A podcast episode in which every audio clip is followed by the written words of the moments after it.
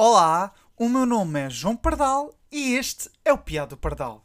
Aqui trata cultura pop por tu. Sejam então bem-vindos a mais um podcast e desta vez vou falar do príncipe mais conhecido dos videojogos.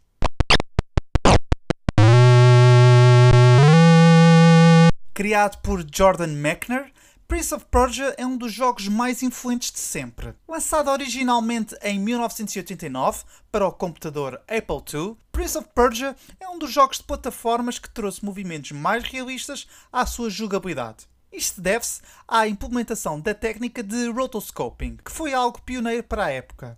Controlamos o príncipe numa corrida contra o tempo para resgatar a princesa de uma maldição do terrível Jafar. Cada passo que o príncipe dá pode ser a diferença da vida para a morte. Entre plataformas traiçoeiras, enfrentamos guardas com a nossa espada.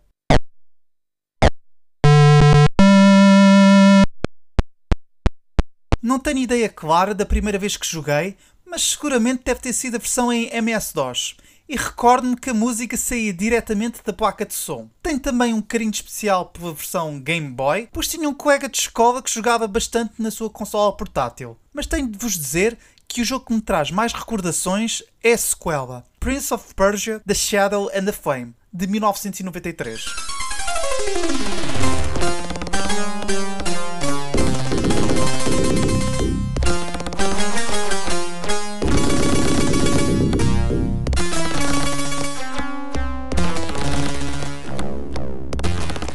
Evolução gráfica é visível e o storytelling é mais intrigante do que nunca. Agora, com cutscenes, fazem com que o jogador se deixe mergulhar num enredo soturno. O primeiro nível é de veras eletrizante. Depois de ter sido confrontado com um aparente sósia de si mesmo, o príncipe consegue fugir do palácio ao partir uma janela e lá começa a nossa aventura.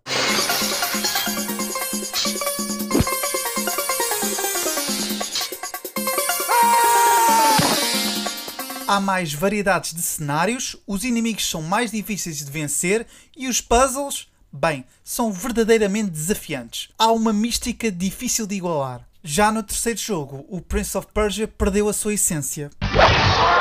Be the Prince. Prince of Persia 3D for your PC. Prince of Persia 3D para o PC representou as dores de crescimento desta franquia. Joguei bastante, mas recordo-me da dificuldade em jogar por causa dos controles, principalmente quando entrava em modo combate. Confesso que nunca mais joguei desde essa altura e, para vos ser sincero, nem quero. Deve ser uma experiência penosa jogar hoje em dia.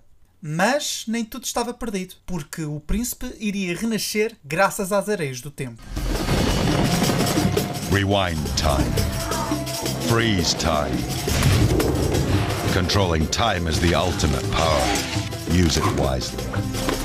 Prince of Persia, The Sands of Time. Prince of Persia The Sands of Time é o primeiro reboot da franquia. O tempo torna-se assim numa variável determinante na jogabilidade. Agora podemos voltar atrás, controlar o flow do tempo ou até entrarmos em slow motion. Para além disso, o príncipe é agora um experiente ginasta. Consegue trepar qualquer parede e arranjar uma forma única para superar um obstáculo. No fundo, ele agora é um mestre do parkour. Parkour! Michael! Parkour! Parkour! Extreme! Parkour! Parkour! Na altura foi um dos títulos que mais joguei na minha saudosa GameCube. Já Warrior Within, a sequela bem mais negra, tem uma relação algo amarga. Não é por não ser fã da direção artística que enverdaram, nada disso. A amargura deve-se a um bug. Já não me recordo ao certo, porque já passaram quase 20 anos desde a última vez que joguei, mas recordo-me que fiquei preso numa parte já bem avançada e o save que tinha não me permitia continuar nem recomeçar de novo. Uma pena porque sempre quis saber como é que Warrior Within terminava.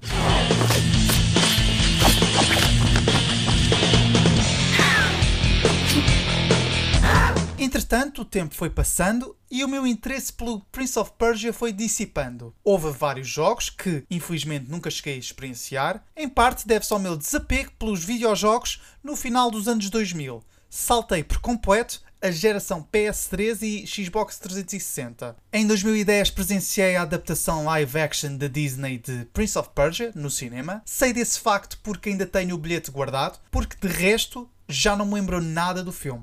Esperem aí. O vilão do Prince of Persia chama-se Jafar.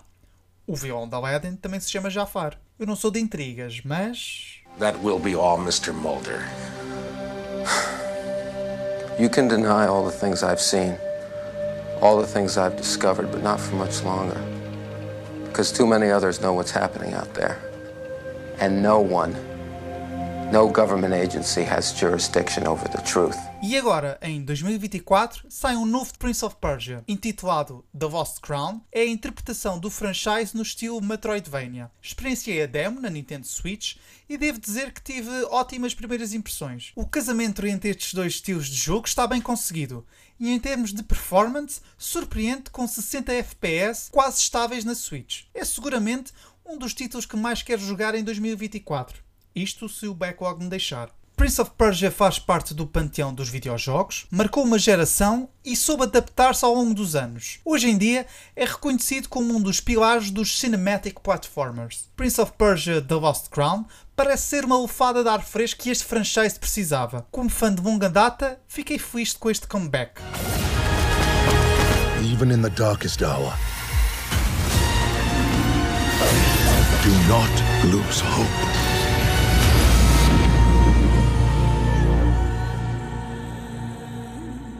E esta foi a minha história com Prince of Persia. Agora quero saber a vossa opinião. São fãs do Prince of Persia? Qual é o vosso jogo preferido deste franchise? Partilhem a vossa opinião. Podem mandar mensagem de voz via Anchor, o link está na descrição do podcast. Fora do espectro do áudio, podem me encontrar no Instagram, at piado, underscore do, underscore pardal, e no Twitter, at piado pardal, tudo junto. Não se esqueçam de subscrever ao podcast no YouTube ou seguir-me no Spotify, Apple Podcasts ou na plataforma da vossa eleição. Se gostaram deste episódio, podem avaliar-me nestas plataformas. É mesmo muito importante o vosso feedback. Não é demais relembrar que este podcast faz parte do 8 Bits. Espero contar com vocês no próximo Piado Pardal. Fiquem bem. Adeus.